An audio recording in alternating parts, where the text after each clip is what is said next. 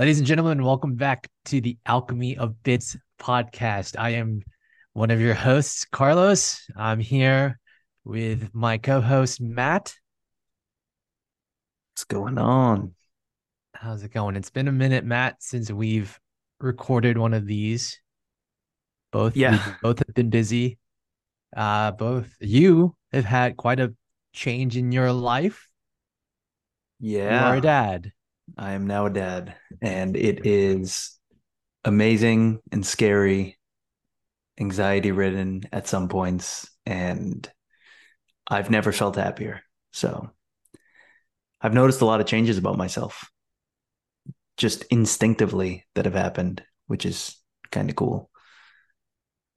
What can you can you share one of those Yeah. changes or what those changes are? So it used to be hard to drag my ass out of bed at nine in the morning. Or like Uh-huh. 8:30 sometimes you know I just sleep in. Like fuck it what what responsibilities do I have besides a job? And now the kid cries. I'm up at 5:30 5:45 no problem. I shoot up out of bed. Perfectly fine. Go downstairs. It is what it is. Um another one I I noticed when I like write code and I drink coffee and I'm at the computer and I'm thinking I bite my nails a lot. That was like one of my biggest pet peeves about myself that I hated totally stopped ever since this kid was born just gone and i wonder if that's like a lessening of my anxiety because i'm just a happier person now not that i wasn't happy before but you know what i mean like there's this level to it where i'm just like internally happy now i just don't chew on my nails so First one makes a lot of sense. The second one is very interesting. The chewing nail, like stopping the nail chewing. I, I wonder if that's more of a result of you just being tired from, from caring for the baby that you're no longer like having these um idiosyncrasies. It's interesting. I don't know. yeah definitely a bad habit i was trying to kick so if anyone's trying to kick that habit go have yourself a baby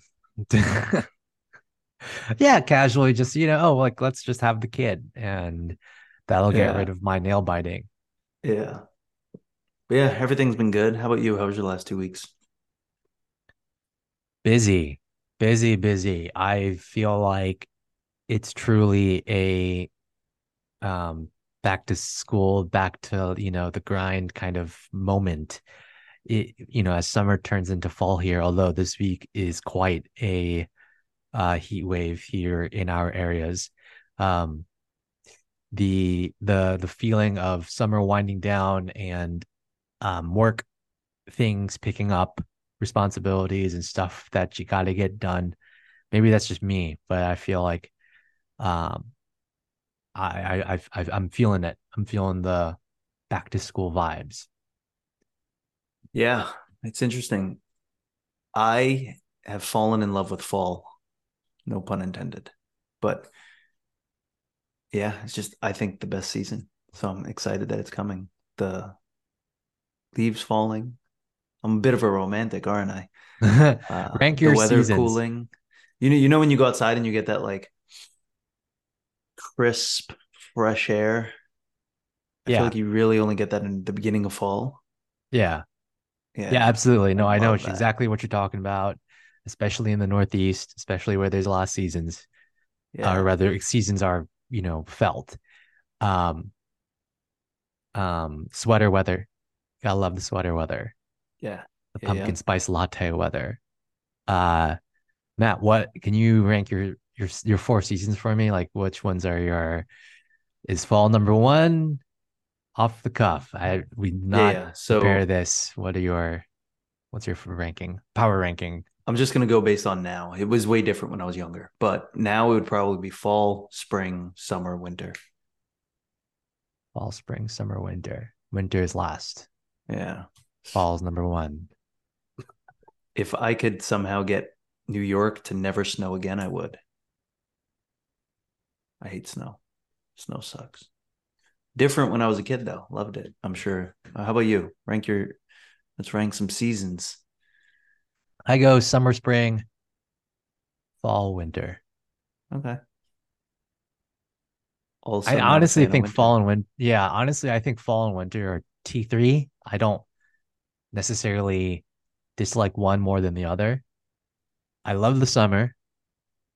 Um, I think if I think back to, I think it was our first or second ever podcast. We talked about our perfect months, uh, perfect weeks, perfect days, perfect months. I think that was the topic, and I essentially uh, alluded to you know a summer month. I basically said a summer month was one of my perfect months, right? Where, where there's leisurely time. Um, right. but yeah, I mean, both of those time periods are great for golfing. And of course, I'm a big golf guy, love playing golf. So you can play golf, honestly, like in the win- fall and winter as well. Get outside as long as there's not snow on the ground, as long as your uh, conditions, that you know, the conditions allow for play. Um, golf can be a year round thing, especially with this climate change and global warming and, you know. Yeah. I imagine golf is harder when it's windier, obviously, but like a lot harder. Yeah. Oh, yeah, for sure. Absolutely. Wind is one of the elements that you always on the golf course have to be considering. How is the wind? How strong is it? Is it going to move my ball? Do people air? actually use the licking the thumb in the air trick? I mean, sure, you can do that, but the most common, like nine and a half times out of 10, someone like is what I do. You just pull some grass off the ground, throw it in the air, right? And see which ah. direction it falls. You've never seen that? Oh, no. That's pretty common. Physics. Just yeah, just throw some grass up in the air. If you ever see golf on TV yeah. and you see them do that, that's what they're doing. They're evaluating which wind direction, uh, what the wind direction is. You're also looking at the top of trees if those are around you and seeing which like how they're swaying. What kind of calculation are you running in your head when you see blades of grass go like two feet to the right to match that to the weight of a golf ball? You're you're kind of you're just you're you're evaluating, you're guessing how strong the wind is and then direction. So obviously those two factors. And then you adjust your alignment and your aim uh, from that. So in your example, if it's if the wind is blowing hard to the right, or you know if it's blowing to the right, and then you aim a little bit more left because you expect the wind to, to carry your ball to the right. And it does most of the time. Sometimes it doesn't. There's a lot of factors that go into it. Maybe the wind just stops right in the middle or like between, you know, you you figuring that and you hitting your shot. Wind that swirls that you know, that's a thing. Oh gosh, it's so interesting when you kind of when you kind of understand that element to it because the wind that's here at eye level, right, uh-huh. is different than the wind that's like 75 feet above the ground. It can be, it can be. So you hit a shot and it doesn't land where you want it to land or where you expect it to land if you hit it perfectly, if you execute it. And, you know, that's the rub of the green, as we call it, as we say, right? That's just, yeah. it is what it is. You know, so in my sport, baseball, there's actually something another like an element most people wouldn't even think of that is an element. Obviously, wind is there and all that. Humidity. Oh, humidity is a thing in golf too, but yeah, yeah. humidity. So, okay, let me ask you this, or based on what you know from baseball, what does humidity do to the baseball? It would dull it, so it wouldn't have as much pop. It wouldn't go as far. That's interesting, and I you're you're right. I've been told that that's what humidity does to balls, to sports balls. Uh, baseball, that makes sense, especially with a denser, you know, baseball compared to a golf ball. In golf, though, the common train, like the common thought is that humidity actually increases distance. Mm. But you're right. Scientifically, it doesn't. But what it what humidity does is it loosens your muscles. So guys, you know, will hit longer drives, hit longer shots because their body, their muscles are looser and they're able to hit the ball harder. They're able to turn faster, speed, like their swing speed increases. So there's like this, uh, what's the term? It, there's this like um, uh, common uh, misunderstanding is a better phrase for that. That's escaping me right now. But like, yeah, the humidity, people golfers think humidity, oh, the ball is going to go farther. But it doesn't. You're right. Like the air is denser because there's more perspiration, there's more like there's humidity in the air, right? Yeah. Yeah. Super cool. Um, cool. You want to dive in? Sure, let's do it. Let's roll. So you have a number. You have two numbers. I have two numbers. I think you have a question. I do have a question, but let's end So, with that. It's more philosophical. I agree. So my first, I'll I'll do my two numbers. My first one, not putting up a number, putting up a number. Number one, the first number, uh, is fourteen point two percent. I'm gonna read this quote from, um, from the PR Newswire. Uh, it's, it's just a, a a PR statement put out by someone. I can't. I'm gonna figure that out. Uh, but basically, this quote is okay. The global SOC as a service, SOC as a service market size is projected to reach 772.9 million by 2028. That's up from 296.3 million in 2021, which is a KA or sorry, CAGR of 14.2% uh, between 2022 and 2028. 14.2% is my number that I'm putting up. I know there was a few numbers there, but 14.2%. Uh, so, So- first of all, compound annual growth rate. That's what CAGR is. so it's growing at that compounded rate. And then uh, SOC is Security Operations Center. Basically, it's security, like SOC as a service. So uh security as a service or like centralizing your security as a service. I, I think you might be able to speak better at to to SOC. Do have you encountered SOC in your Yeah. So, yes. And doing it as a service is interesting. So, we have where I'm at now, we have our own security team, like on on premise or uh, just on our team in general. But I've heard about how fast this thing is expanding. And I've actually listened to like, I don't know if you listen to like the a16z podcast or anything like that, but I've heard them talk about this a lot. And security is becoming like a massive concern, obviously with AI too. So I have a feeling that they're not even accounting for like how fast it's going to compound by the time 2028 rolls around. Sure. Yeah. I, the the article does say that and this is another quote from the article, the demand for a cost-efficient security solution is expected to further fuel the SOC as a service market growth. So basically, I think the demand is increasing. That's a variable here that like many, I think, may underestimate, especially like great point with AI. Um, you know, my wife is a um uh data privacy lawyer um in-house at a rather large company. And you know security uh as like its own kind of uh dedicated area like it's it's a thing right? It's growing. Every company every SaaS company particularly every online company is going to be wanting to make sure their ducks are in order. And, and I, I do think it's going to i mean with this um with the data presented here the like the the argument presented here it's it's it's growing. Like the it's going to be a growing market. So i think there's a lot of opportunity here. And something that's the main thing i want to call out when i um as i put up this number Before, like, we should talk about the opportunity because I'm curious what you see. But I think one of the cool things about it, like having it outsourced and having it as a service, is you get security at the edge or on the edge, as we Mhm. say in tech, which it means uh, essentially like all the bleeding edge advancements, right? Like if you have it in house, typically like your security team is like securing your code base with like what they know, but it's really hard to get like all the cutting edge, just released advancement that came out like last month, you know, because then they have to go and learn it and then implement it. And by the time they do that, the next thing's already out.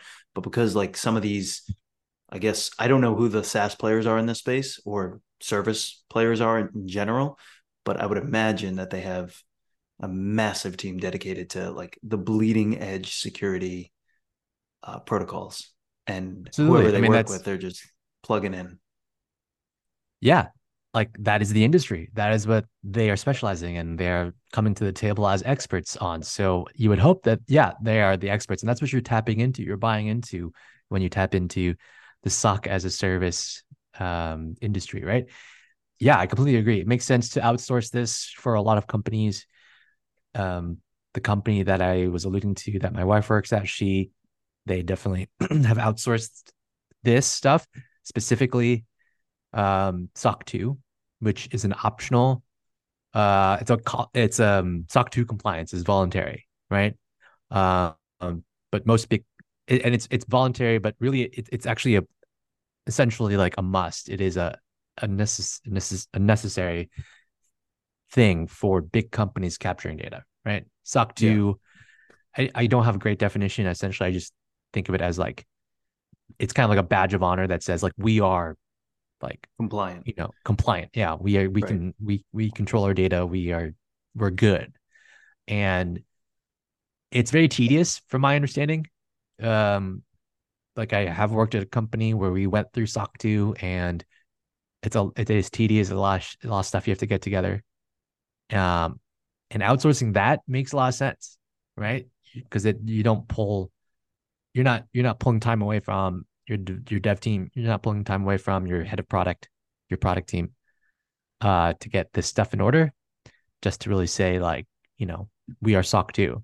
And I think for a lot of companies, a lot of startups particularly, they need SOC 2 because a lot of big companies, enterprise companies won't work with them unless they have it, right? Like even though it's not a um, a requirement for a company to exist, right, in the US marketplace or whatever, uh, it, is like a, you know, a, a deal breaker for a lot of enterprise clients. So the market for that, like the I so like the companies that offer that as a service you know, a lot of a lot of upside, 14.2%, quarter, three quarters of a billion dollars by 28. You know, it's over like almost 225 at this point, or I'm sorry, in 2021. So 225 million. So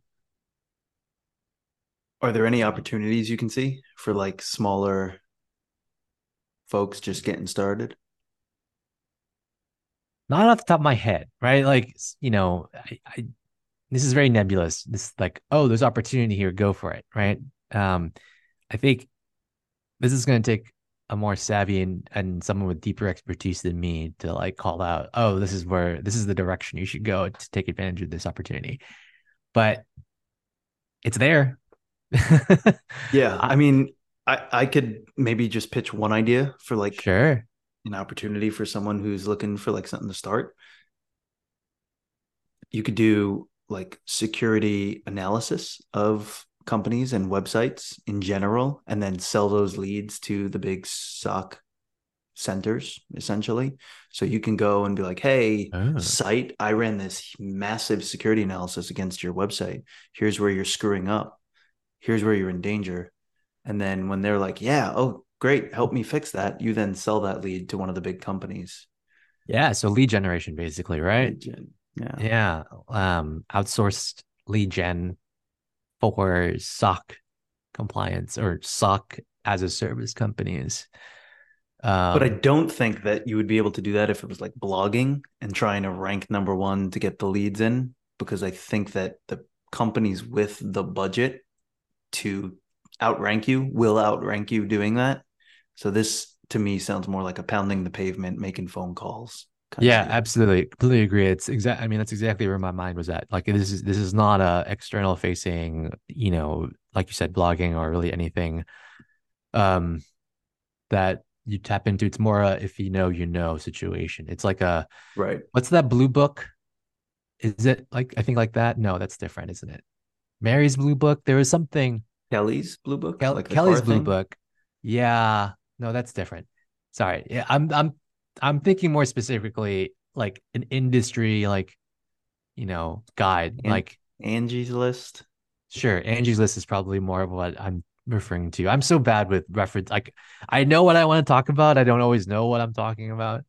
But you, I think you get the gist. Essentially, I'm like, you know, if, I, if we started that, or if I started that, it's like, you know, Carlos's top ten companies that need suck, right? Like Yeah. here are the emerging. Um, Carlos says 10 companies that need to suck. That's what- what you just said. I don't know. We'll No, I said- that. sure, that need to suck. Okay, that's one list. The other, the one, that's a blog post. That's a blog post. But the one, uh, let me rephrase that. Carlos's, you know, top ten opportunities for SOC as a service providers.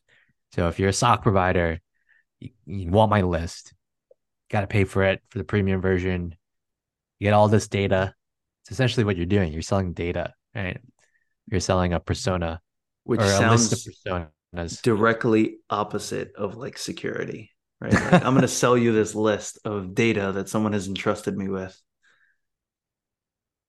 No, I mean, actually, it's like uh, it's the opposite, but also it's like clearly they they they need this, right? Clearly they need you because I was able to capture their data or access their data.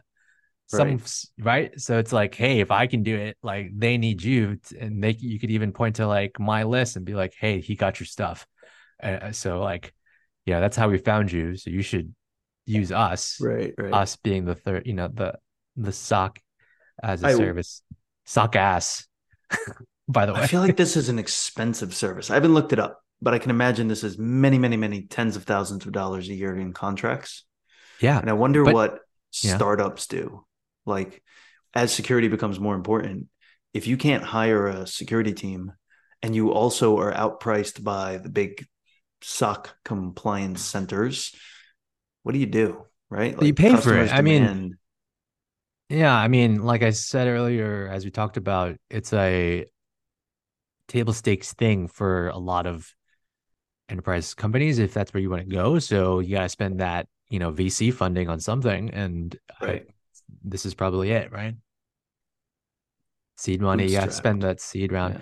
It's the, I mean, if you're bootstrapping, you're trying to deal in this level, you probably want to get, you probably, you either have like a lot of bootstrap, like you, you know, you've sold the company for $30 million and you're able to do this um, as a bootstrapped company, or you need to get VC funding. I, I think there's like, you know, it's a sign that like, oh, we need stock, like we need the money, like fintech companies, right? Fintech companies, how many fintech companies do you know that are bootstrapped? Mm. Th- those Right. are the types of startups that are like required essentially to have the SOC Right. 2 compliance. All right. All right. Let's uh we should move on. There's someone Yeah. out there who's like, oh my God, security. Get on with it. All right. Well, that was a uh yeah, that number. uh, Let me put up my second number. This one's a lot more fun. Um Yes, I like fun. all right, $140 for every 2 years. That is the number. And I'm going to read you something from Bloomberg. Uh this is a quote from the a Bloomberg article from August 31st. Okay. The Caribbean island Anguilla, a British territory, has made bank this year because their country level domain address is .ai. Um, and amid the AI trend, they're making fortune off new registrations. Uh, this year, registrations at the top level domain doubled to 287,432 on the year, uh, which means Anguilla will reap in uh, in the ballpark of $30 million for the year from selling the domains, Wow. you know, the dot AI domains. That's up from 7.4 million in 2021. So from thir- like 7.4 million to 30 million in two years. And then registers, registrars, excuse me, registrars pay Anguilla $140 for two years of the .ai registration. And and to be clear, the territory as a whole, Anguilla, uh, was expected to bring in 107 million in recurring revenue throughout the year, and and the GDP, according to to the Department of Finance, uh, the GDP in 2021 was around 300 million. So The GDP 2021 of the entire country of of the British territory of the British territory. Okay. Anguilla, wow. 300 million. They took in 100, so like a, a third of that. Sorry, sorry, 300 million in 2021, right? Uh, what, what did I say? So 7 million, 7.4 million in 2021 from selling the domains. That's going up to 30 this year. So their GDP is going to be more. but like, yeah, lot. Can you imagine just like having had into it. yeah, yeah. Um, dot AI, dot AI. Everybody, you know, every startup, right? Like any anybody that's pivoted in the last six to twelve months pivoted to oh, we're an AI company now. By the way, There are And- 500 ways we could take this conversation. yes, correct. First of all, this is awesome. Good for them. I it, I'm super curious what they're going to do with like all this newfound money, essentially, like kind of a small territory based on their GDP. And when this says it, they're expected to bring in 107 million in recurring revenue throughout the year. That's just on these domains registrations, like renewals. I don't think so. I I'm not entirely clear on that part. I need to look back on the article to understand that bit a bit more. But I think I think we should just focus on the fact that they went from 7.4 to 30 in 2 years. And I think that's going to grow. That's going to continue to grow. I don't think that's going to slow down anytime soon. Um and in the context like that's a tenth of their GDP. That's a tenth of what their GDP was in 2021 like the US GDP. Can you imagine any one industry being a tenth of it? Much less um your country level domain address. It feels like just like a stroke of luck, you know? Speaking of which, uh, just real quick, since you brought up the US and GDP in any one company, I'm reading Titan, which is the biography of John D. Rockefeller, founder of Standard Oil. First of all, fantastic book. Highly, highly, highly recommend if you haven't read it. Um, at one point, they made reference to this. At one point, he had a personal net worth that was three to five percent of the entire US GDP his personal net worth. Rockefeller? Yeah. Yep. While he was alive. How insane is that? Feel like that just shouldn't be able to happen. Like you sh- that shouldn't like be able to happen. Like how? Like why?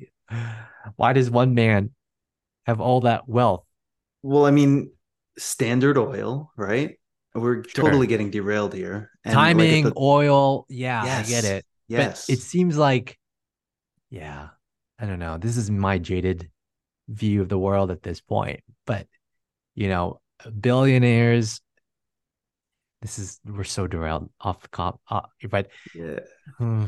okay, that's interesting. That's very, it's crazy that the man, one man had 5%, three to 5% of America's GDP in the what, 20s? Was it 20s, 30s, 40s? When was that? When they measured that, it might have been the 90s, 1890s. I mean, 1890s. Okay. it could have been. Young country, back, relatively young country. Right. So yeah, I, I it's hard to fathom that happening in 2023. Although I don't I don't think that's actually far off from what's actually happening today with some of these billionaires. Also, uh, on this topic, real quick, my comment is that billionaires exist because they don't pay taxes. Like, I feel like there should be some level of like, not government I- overstep, not government control, but just you know the the market or I don't know something correcting it so that like one person isn't like having all the cash, like five percent of the, the richest country's GDP. So I'm gonna make just two comments on this, and I actually I think this would be a very interesting podcast topic for me and you to debate either side of. Comment one on John D. Rockefeller.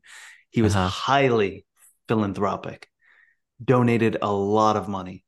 He was also religious. I don't know if that matters to a lot of people out there. It might, but he also donated heavily to uh, Baptist churches. Um, he always gave back, so that's one thing. Two, I am super pro billionaire. Like I am all for billionaires. So I personally think this would be a very interesting discussion if you're up for it. I'm absolutely up for it. It is a Car- it's gonna Carlos be a future like, episode. We can't podcast together anymore. No, no, no, no. I do think that yeah, this is a fascinating topic. It is a legitimate debate. Should billionaires exist? You take the side of pro, I take the side of um you know against essentially yay and nay. I I, so I, anyway, I, so many things we could say. I, just want to say one more thing. I do think uh-huh. that the marker has moved. So I don't think that maybe in like the 1890s billionaires shouldn't have existed. But today i honestly just like with the way the market values companies now it's so much easier to reach that billion point that i feel like the market moved maybe it's more like deca billionaires shouldn't maybe exist or centa billionaires you know? But yeah let's let's go back to anguilla here. Um hundred and what was it i'm sorry 140 uh, $140 for every two years. Every you two and I owe, both own domains. Usually it's $12 for a year, you know, 140 for .ai. I feel, I don't know who sets that. I didn't even look into this, but like, I feel like that should be more, right? Yeah. So I Especially did research demand. when I saw your number here, and I think the most expensive sold .ai domain, like acquired in the aftermarket, uh-huh. was face.ai. Uh-huh. How much? I think it was a quarter of a million dollars. I want to double check. Face.ai sells.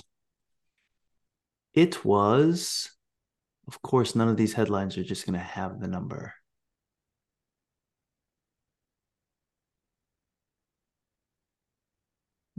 Do one second. Doing live research on a podcast is always fun.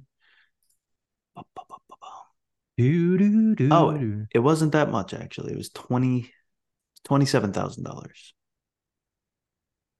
Okay, that's still like. Oh, okay. Hold on. There's the highest one so far is a company called Expert.ai or a domain, and that sold in 2020 for 108 thousand dollars. In 2020. Yeah. Expert.ai. What did they do? I want to go there now, real quick. Or is it even eh, being used? That's a good question. It is. Expert AI transforms data into knowledge. Okay. Natural language solutions processing that. It makes sense.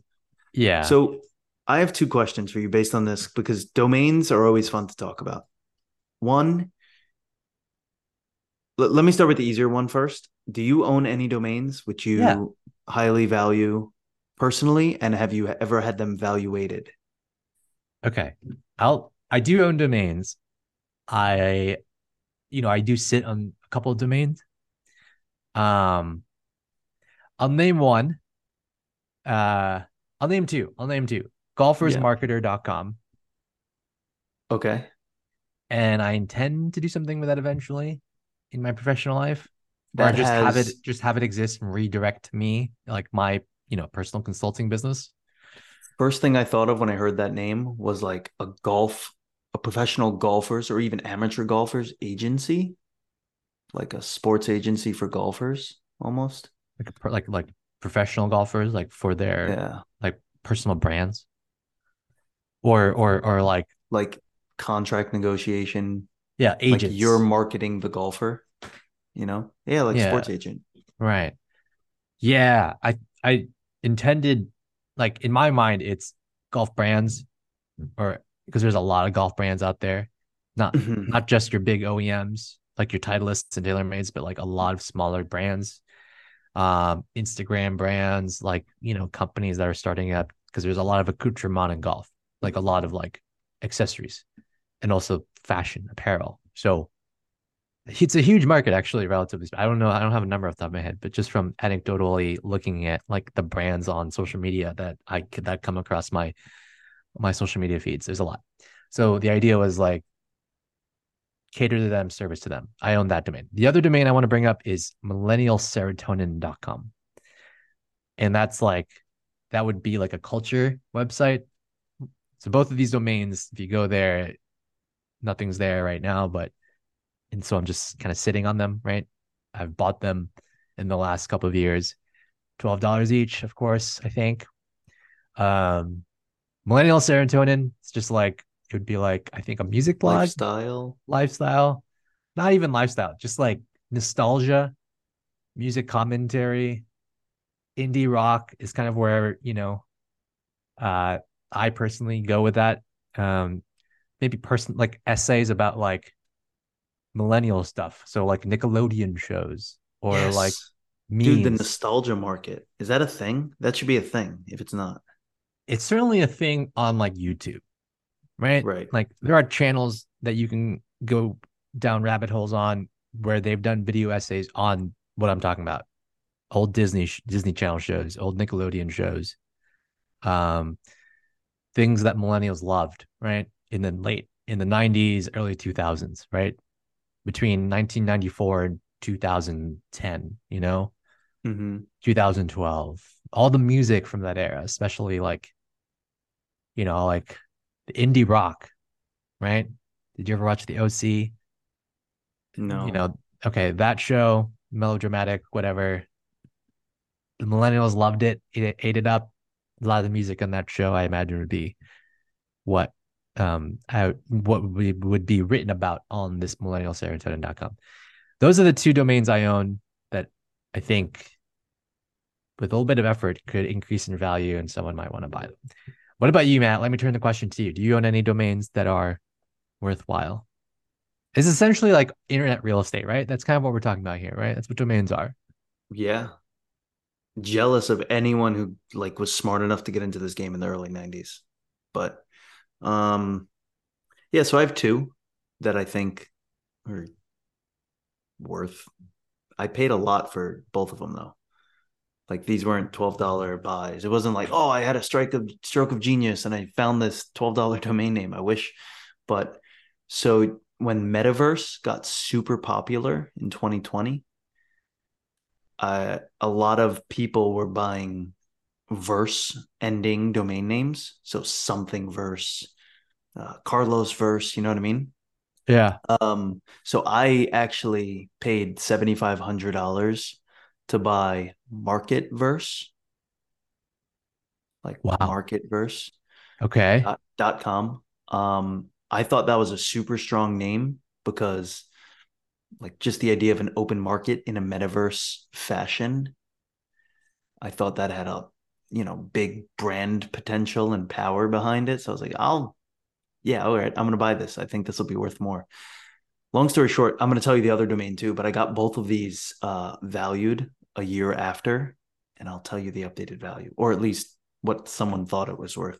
The other one was uh, Meos.com. So M E O S. meos.com yeah Yeah. So it's kind of like iOS, like me operating system. yeah That's how I operating thought about software it. right operating system sure yeah yeah And it's it's also like super pronounceable. So it's hard to find four letter dot coms that are pronounceable now. Like I actually went down a rabbit hole trying to find one. And when I found this one, I paid 18 grand for it. whoa Yeah. Yeah. what an investment Yeah. Okay. Uh, Okay, seven point five and eighteen k between these Yeah. two, over twenty five grand you've invested in on, uh, online real estate, internet Yeah. domains. All right, what's the eva- Oh, go ahead. I'm just so, So- curious now. yeah, I wound up getting them evaluated, um, or reevaluated like a year later. Uh, Marketverse, someone evaluated for, uh, I think it was twenty four thousand, which was cool. So I was like, all right, that's up like three x. And I'm, if the metaverse, I, I wonder if the metaverse will come back strong. I think maybe like it died off a bit because the AI craze took over, but I do think there's something there. There's absolutely something there, but I think that um computer vision and augmented reality really has to become like an everyday thing before we start diving into metaverse. It, it it almost feels like we'd be skipping steps if we didn't have that technology first, you know. So I think it's going to come back and it's going to come back strong, and maybe the valuation will skyrocket then, or maybe I'll do something with it. I think it's a cool name.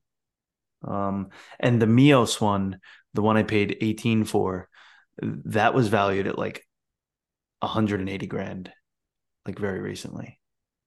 So 10x. Wow.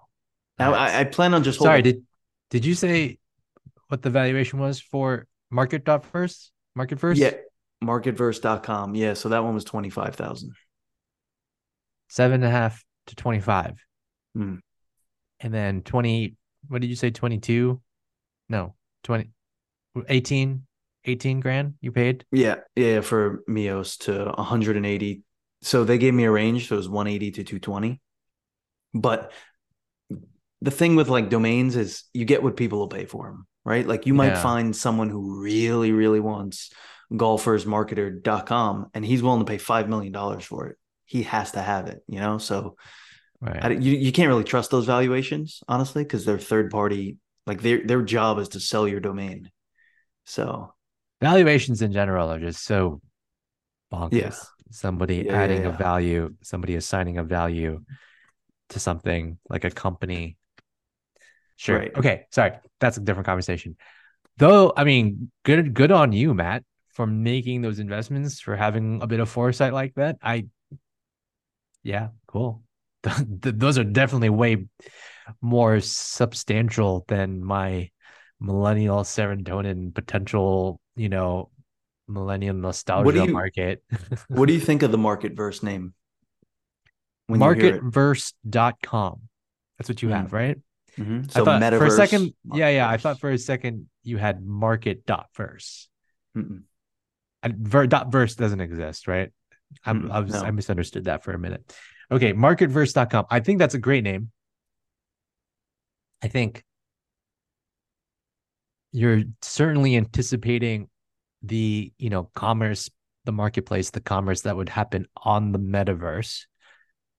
It may not even be the metaverse, but I think the name still holds. So I like it. I think that's a good buy for 18 grand. Jeez. Yeah. That one was seven grand, but yeah. Oh, I'm sorry. That was seven for still seven grand. That's, I mean, okay, compared to the 18 that you paid for the other one, that's pretty good.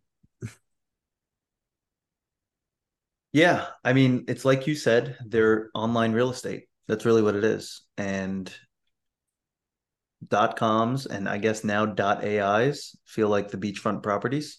And if you find a really good name, you should, in a developing community, you should probably buy it and hold on to it if you like it. I don't think they'll ever go down unless you buy like, so that was one of the things when I was looking for like a three or four letter.com. First of all, I was like, it would be really cool to own like a very short dot com, you know? I was finding ones that were like spelled X R J Q. And it's like, you can't pronounce that. There's no, you know, like you can't brand that. There's nothing you can do with that. But even those were thousands of dollars. XRQ.com. Well, I, I'm I'm making up like a four letter. My point is like four letter.com though, right? Not dot yeah. AI. Everything I was finding dot com, everything I was finding was like random scramble of letters that you can't really make out. So when I found M E O S, I was like, oh, Meos. Yeah, that's really good. It reads, which was nice.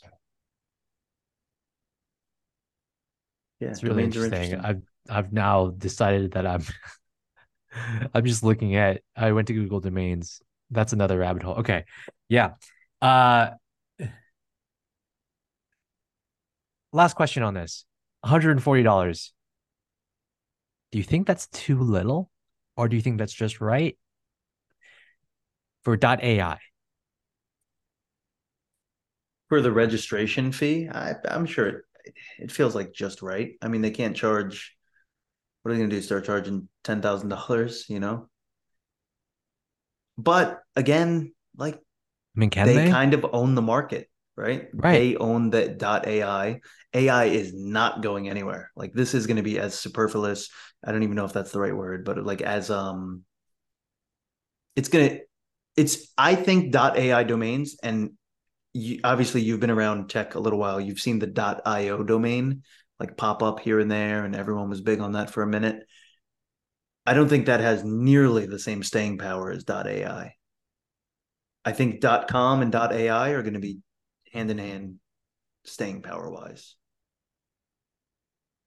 So hmm, I don't know, man. Maybe they can totally up it. Wonder how much control they have over that. Yeah, that's I think that's a different topic. Like who controls that? I honestly don't know. Um, like the world registrar, if that's a thing. All right. I think we can move on to the last bit here for this episode, which is the question that you wanted to pose. I, I, I don't know this question yet. So, right, you didn't share this with me. So I'm going to be reacting. I'm going to answer this live. You know, Yeah, there's no no prep for this. So, It I think it's interesting because we uncovered some things in this podcast, like Carlos's hate of billionaires. I don't hate billionaires. I don't think they should Um, exist. In Yeah. 2023, when you have starving people around the world, when you have people who are making 30 grand that work 40, 50 hours a week, which is know, why regardless of where you are in the country, you know, like, I don't know. Uh, all right. I really, I honestly, we should really do this podcast like within the next couple because I think it'd be I, I agree. I agree. And all right. But the Go ahead. question, I came across an article. Some mornings I just sip my coffee and I'm looking at like articles online, blog posts and stuff. Uh, this one was, how much money do you need to achieve Oh, yeah. financial freedom, Okay. Sorry, you did tell me this. Financial independence? Yeah. How much? Repeat the question. I was I was talking there for a second. Repeat the question. How much how much money do you need to achieve financial independence? This is something I think a lot of people don't think about a lot, like the actual number that they can then reverse engineer how to get there and work towards it. But I want to pose the question to you. Have you thought about this? What's your number? What's like your career goal? Like as a professional marketer, as a professional as a professional, as a young So- professional, as an entrepreneur, what's your goal? All right. The goal the goal is to be happy. And that's a very broad one. The second the sec uh, or not second, the more specifically my goal is to have time on my hands. So I want to create systems or create something that gives me that time. Meaning I want to have recurring like I want to have passive income, right? I want to I, I would like to strive to like make it so that I'm not worried if I'm, you know, taking these 2 weeks to go explore Europe, right? Or explore Japan. In that time period, like am I making money in that time period? I think that would be that'd be nice. And like am I making a decent amount of money that like is supporting my needs and wants? You know what I mean? Mm-hmm, mm-hmm. So I don't have numbers. I'm just telling like that's generally how I think about it. I know there's a lot of ways for me to do that right now.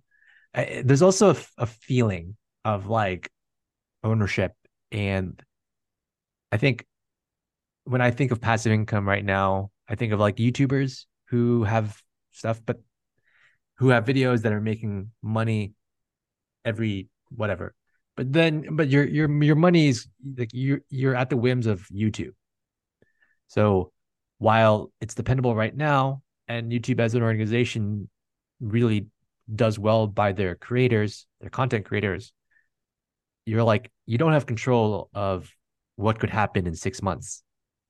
I think there's like uh, broadly speaking, that's the case for a lot of people or in a, in a lot of businesses, right? You don't know what's going to happen in six months. But I like I would like to like have that sense of security and control um over my um whatever it is that I've created, whatever it is that I'm producing, whatever it is that I my services are. Um that's what would make me happy. And that like again, I don't have numbers for you.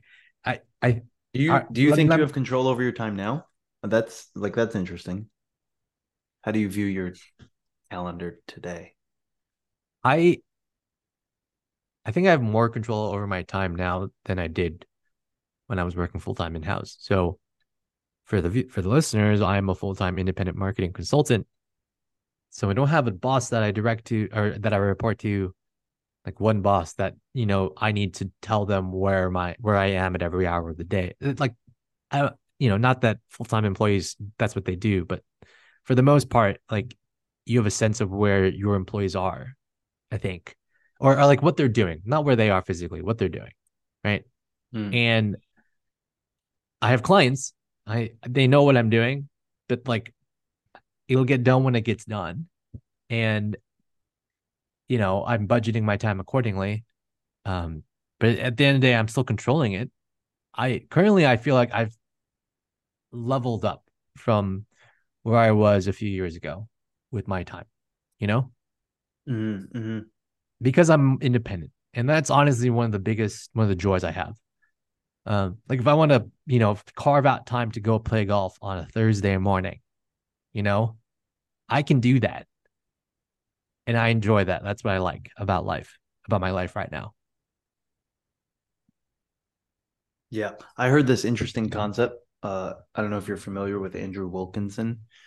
I've heard He's of an him. interesting guy. Um, called anti goals.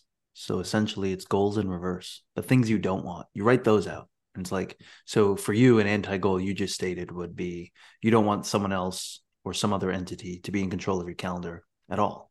So that's an anti goal. And then you work like once you can write down the things you know you don't want, it's easier to get the things you do want because you know Yeah. what to say no to. Yeah, I agree. Yeah. Cool concept. Uh last question before we move on to me. Um how how you mentioned travel, like if you wanted to go travel Japan for 2 weeks. How important is travel to you in your everyday life? Uh, fairly important at this stage of my life. I think seeing the world is something that I want to do as a man in my 30s, right? My mid to late 30s. Mhm. You know, it wasn't in, as important to me in my 20s. Um, the world doesn't mean outside of America, it also means America. And frankly, there's a lot of not just cool destinations that I want to see, there's a lot of golf courses I want to go play. So, very specifically, that's something I'm doing in my life, which is golf travel, traveling for golf. Those that's important to me. Yeah. Yeah. You know, you can kind of connect the pieces to this whole golfers marketer thing and going to play in all these golf courses. And I'm sure Japan has awesome golf courses. So you can kind of two birds, one stone the thing. But you did say you hate the people who, or you dislike the people who get around on taxes. But, but there is an interesting way where you take this golfers marketer thing, you turn it into some product, you hold a seminar in Japan at these golf courses, and you get the best of both worlds. You get your business You think- expenses covered. And I- then you think I haven't thought of that? Oh, I mean you might have. That's interesting. What what have you thought of?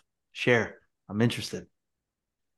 I mean, I, I'm hesitant to put this out there on this podcast, but That's fair. I will say, I will say that as an independent business or like as a person who owns his own business, um, you know, my golf travel, I some, you know, I have a client who is a golf in, in the golf industry, right?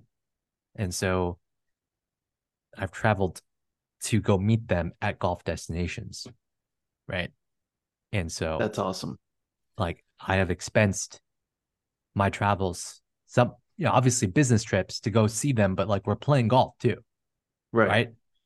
Like golf and business is kind of you know, they go hand in hand in a lot for a lot of in a lot of ways and in a lot of people's minds. Um, the perception, right? Like deals being done on the golf course, right? Right. What point is is that like I think I think a lot of people who have figured out you know what they want to do in life, they figured out how to like find meaning and enjoy life and make it work for them, like happy. That's going back to like my original answer for to, to your question. Like I want to be happy. Like that's my goal, right? And right. like I don't, you know, I don't need I don't necessarily think like a billion dollars is going to make me happy. That's not what I think of when I was like, oh, what's going to make you happy? A billion dollars? No, I'm on like the the the life that's to like give me the most meaning and happiness and joy. Right? So I'm pretty happy right now in that like I figured out a way to go to these golf destinations with my golf client and make it so that I'm working. And going back to the taxes thing, I'm just taking advantage of the not taking advantage. That's the wrong way to put it. Don't quote me on that. I am playing within the system. You know, that that these billionaires have played with. Yeah. Really have like the billionaires have written the rules on this. Let's again something to talk about on that podcast. Right? And yeah. So I've I feel like I've I've like figured something out. You know, I'm like doing well with life. If I'm going to like some of these places that I'm not going to necessarily name right here right now, but like and there are business trips.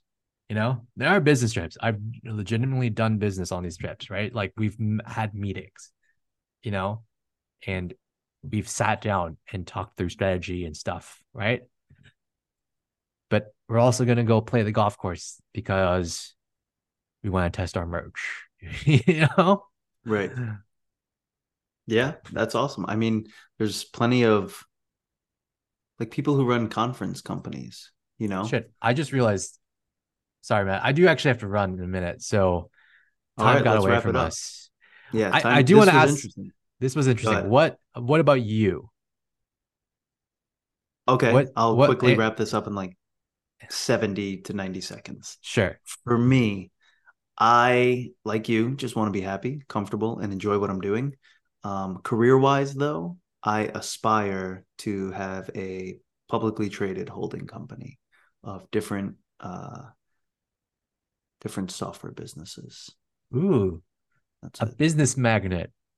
Yeah, essentially. I want to. I want. I want you to elaborate on that. I think we should start off the next pod on that. Maybe. Okay. If we remember. if we remember, I'll we'll write it down. But like, yes. So cliffhanger for all you listeners, check out the next episode to hear Matt's uh, goal of becoming. I'm envisioning you with the Monopoly Man hat and monocle.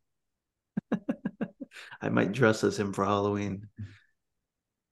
I, yeah, I think that would. no, that's just like what came to my mind when you said, you know, conglomerate of business holdings. Is that what you said? No. A holding company, yeah. Publicly traded holding company. A publicly traded holding company. There you go. Talk about passive income. Talk about a way to like accumulate wealth, like, you know, on your own time or whatever. So investments, yeah. right? Like investors, investors like kind of have the best job in the world, I think, in a lot of ways. Oh, um, yeah, for sure. I mean, Warren right. Buffett spends 95% of his day just reading books, but and eating McDonald's and drinking Coke. So he's chilling. But yes, Carlos. What a man.